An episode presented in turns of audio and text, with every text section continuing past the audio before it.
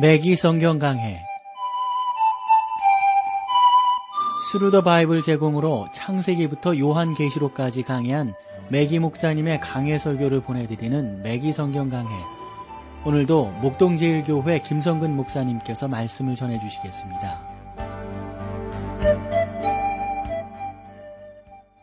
애청자 여러분 안녕하셨습니까? 매기 성경 강해 자 오늘도 여러분들을 시부리서로 모시겠는데 오늘 어, 나눌 말씀 시작은 9장 6절 말씀부터 어, 여러분들과 함께 하겠어요. 이제 성경을 볼게요. 이 모든 것을 이같이 예배하였으니 제사장들이 항상 첫 장막에 들어가 섬기는 예를 행하고 그랬어요. 제사장들이 항상 첫 장막에 들어가 여러분 이게 뭘까요? 그러니까 제사장들의 일은 결코 끝나지 않았다 하는 것을 볼 수가 있죠. 시브리서에서도 이렇게 말을 하고 있으니까요. 만일 오늘 그들이 들어갔으며 내일 또 들어가야 할 것으로 어, 생각하고 또 앞으로도 계속 들어가야 한다 하는 그런 부분들을 지금 강조하고 있는 겁니다. 저는 제사장들이 끊임없이 이와 같은 의식을 반복하는 것. 그, 그러나 여러분 여기에서 보면 무엇이든지 자꾸 반복되는 거예요. 단조롭잖아요. 그런 단조로운 느낌들이 아마 들었을 거라고 생각을 합니다. 동일한 의식을 반복해야 한다고 하는 것은 그것이 충분하지 않다는 사실을 또한 말해주는 것입니다. 그러니까 언젠가는 완전해질 때가 올 것이다 하는 말이겠죠. 우리는 그리스도께서 성소에 한 번 들어가시는 사실을 보게 됩니다. 그리스도는 단 한 번 성소에 들어가심으로 충분했습니다. 또 여기에서 보면 섬기는 예를 행하고 이것은 하나님께 대한 예배를 이루고라고 말하는 것을 말하는 것으로 우리가 보게 되는 것이죠. 이것은 그 모든 의식의 궁극적인 목표로서 하나님의 백성들은 그를 섬겨야 한다 하는 사실을 의미하고 있습니다. 이것은 순서를 따라 드리는 교회의 예배가 아니라 진정한 경배에 대해서 말하고 있는 것입니다.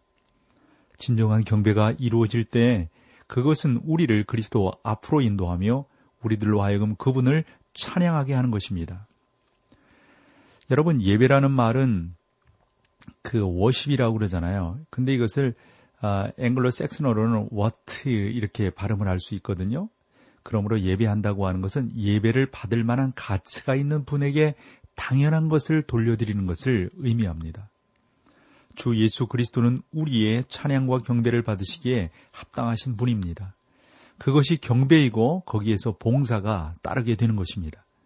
참된 예배는 항상 봉사로 인도합니다.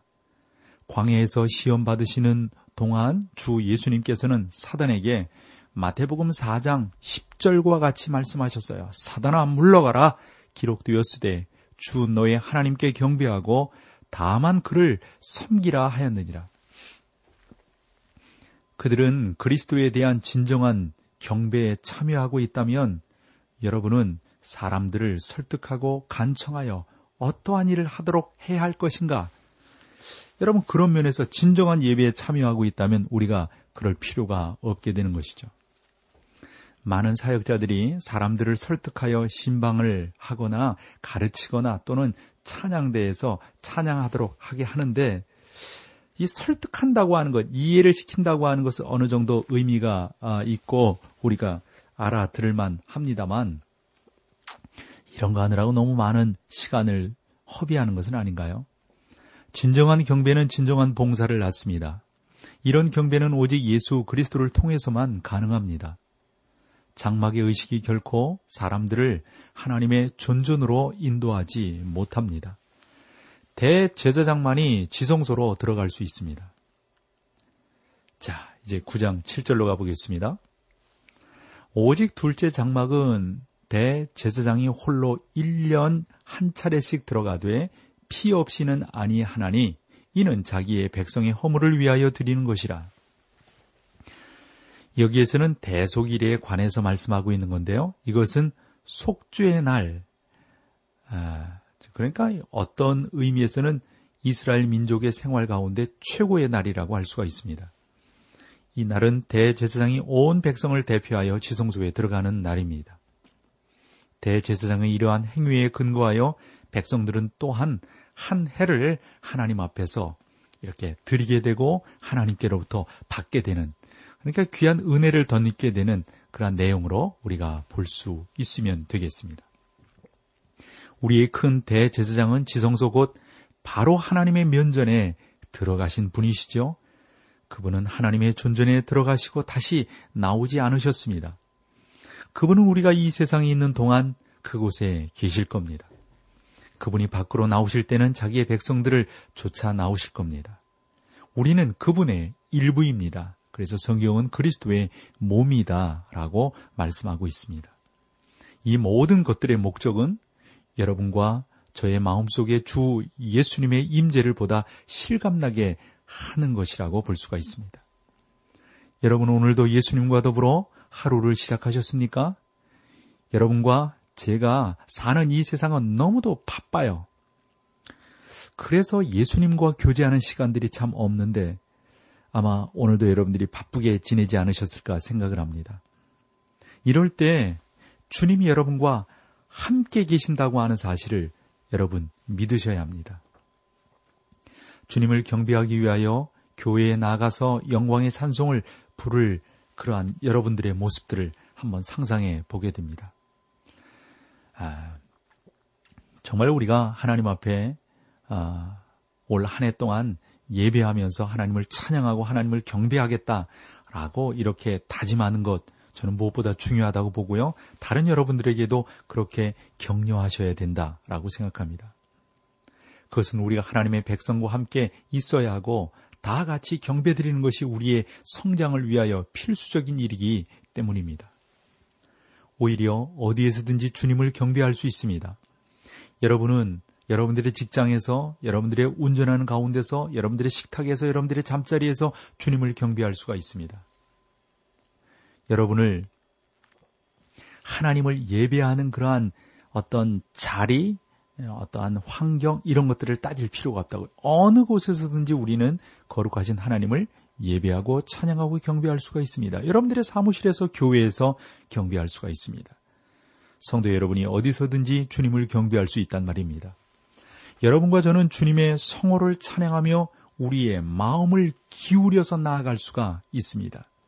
그러나 좀 더 진정으로 그렇게 나아가고 있는가, 사모함으로 나아가고 있는가, 이것은 무엇보다도 중요한 것입니다.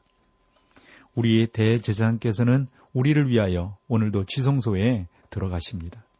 그리고 이러한 사실은 제사장이 1년에 한 번씩 지성소에 들어갔다가 바로 나와야만 했던 과거에 비하면 얼마나 더 우월한 역할인지 알 수 없습니다. 전통에 의하면 제사장은 실제로 그 발목에 쇠사슬을 채웠다고 합니다.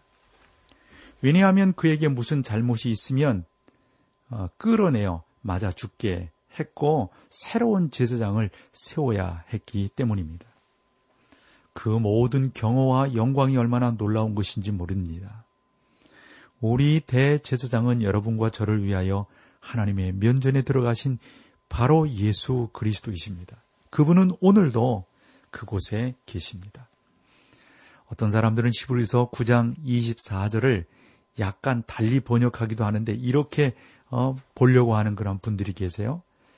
그리스도께서는 참 것의 모형을 따라 손으로 만든 성소에 들어가지 아니하시고 오직 참 하늘에 들어가사 이제 우리를 위하여 하나님의 면전에 나타나시고 모세는 하나님이 얼굴을 보겠다고 요청했으나 아무도 하나님을 볼 수 없다는 대답을 듣게 되는 겁니다.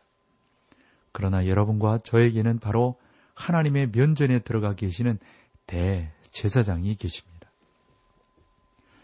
우리는 의식을 통하여 하나님을 경배하지 않습니다.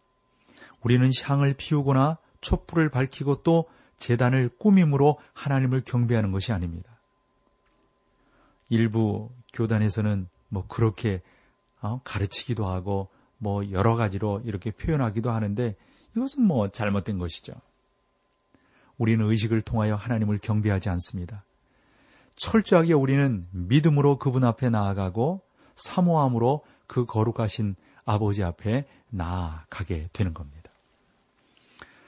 어, 이 미규 목사님께서 어, 당신의 그 경험을 이렇게 예로 들어주셨는데 요 말씀은 우리가 찬송을 함께 하고 이 말씀을 여러분들과 나눠보도록 하겠습니다. 자, 여기서 우리 찬송 함께 하고 계속해서 말씀을 나누겠습니다.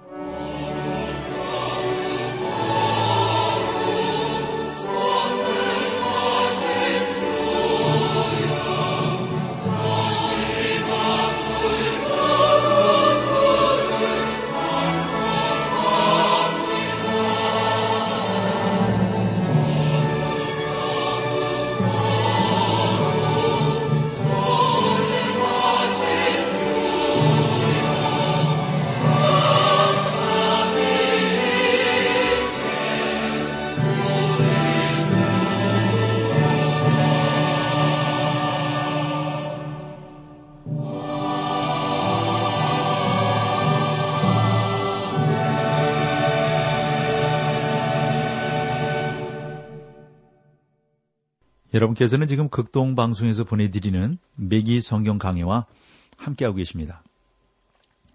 어, 매기 목사님이 한 번은 그 당신 친구 교회를 방문하게 되셨대요. 그 방문했을 때 왜 성찬을 위하여 준비된 상 앞에 십자가를 걸어 두었느냐 이렇게 물었다는 거죠. 그랬더니 그 친구 목사님이 그뿐하냐 너 촛대를 보지 못했니? 라고 물으셨다는 거예요.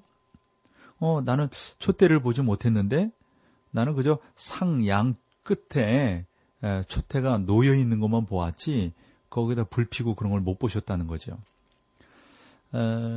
사람들이 하나님을 경배하는데 도움을 주기 위해서 그 목사님은 그렇게 하셨다라고 이 메기 목사님에게 설명을 하셨다는 거예요.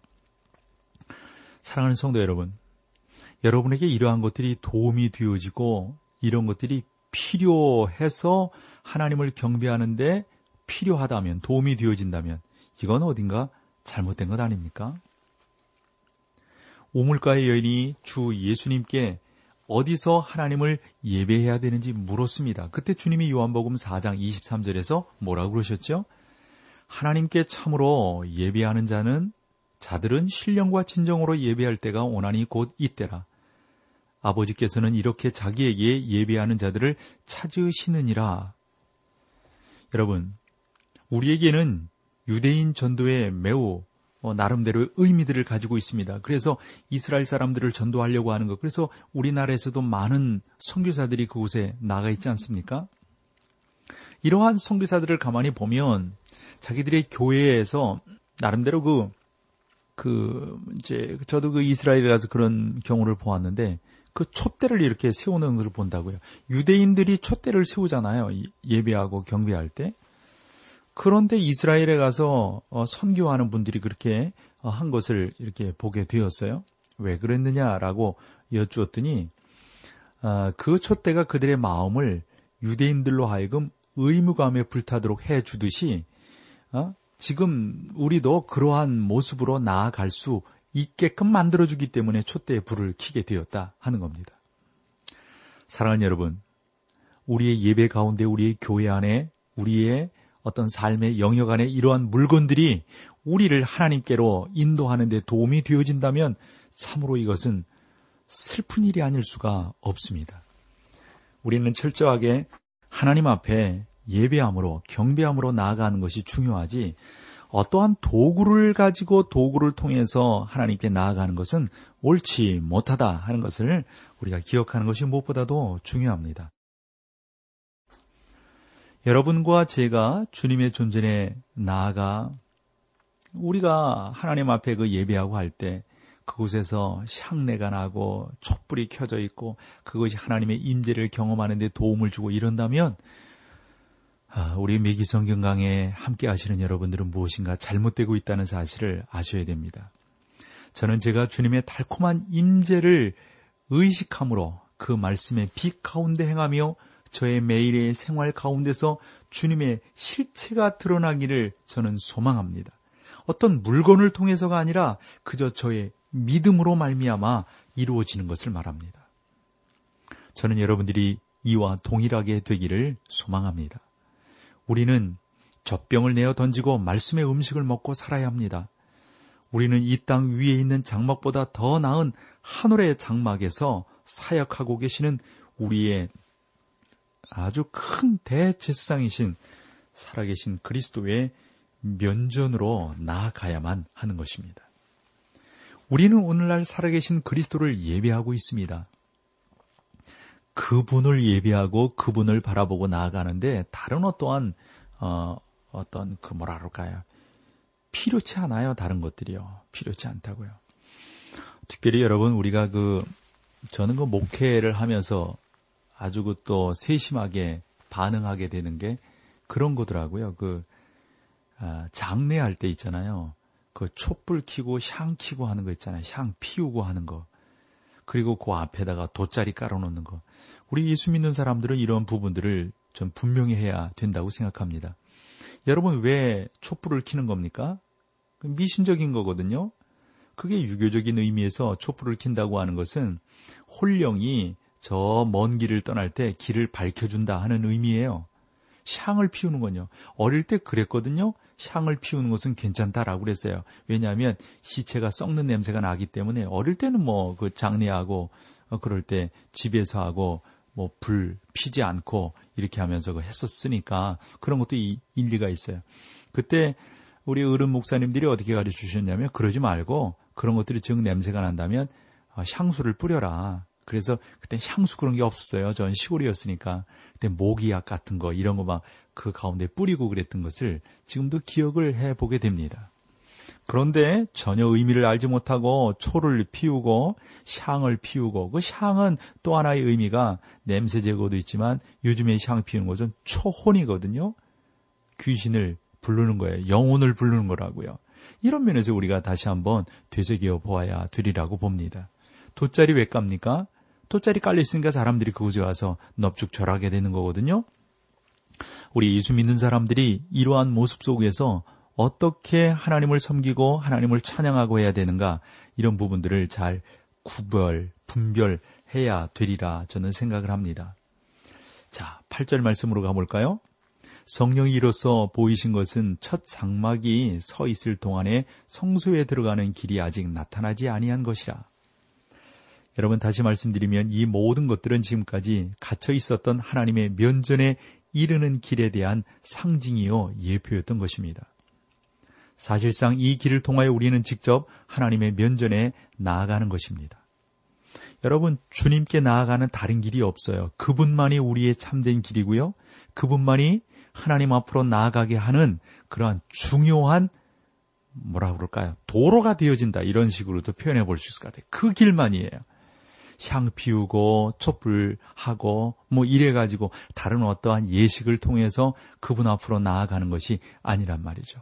철저하게 우리가 하나님께 그분 앞에 나아가는 것은 하나님 그분을 경배하고 주 예수 그리스도를 믿음으로 말미암아 나아가게 된다고 하는 사실을 우리가 더욱더 의지하고 주님을 찬양하고 나아가야 되겠습니다. 9절 10절 말씀으로 가볼까요?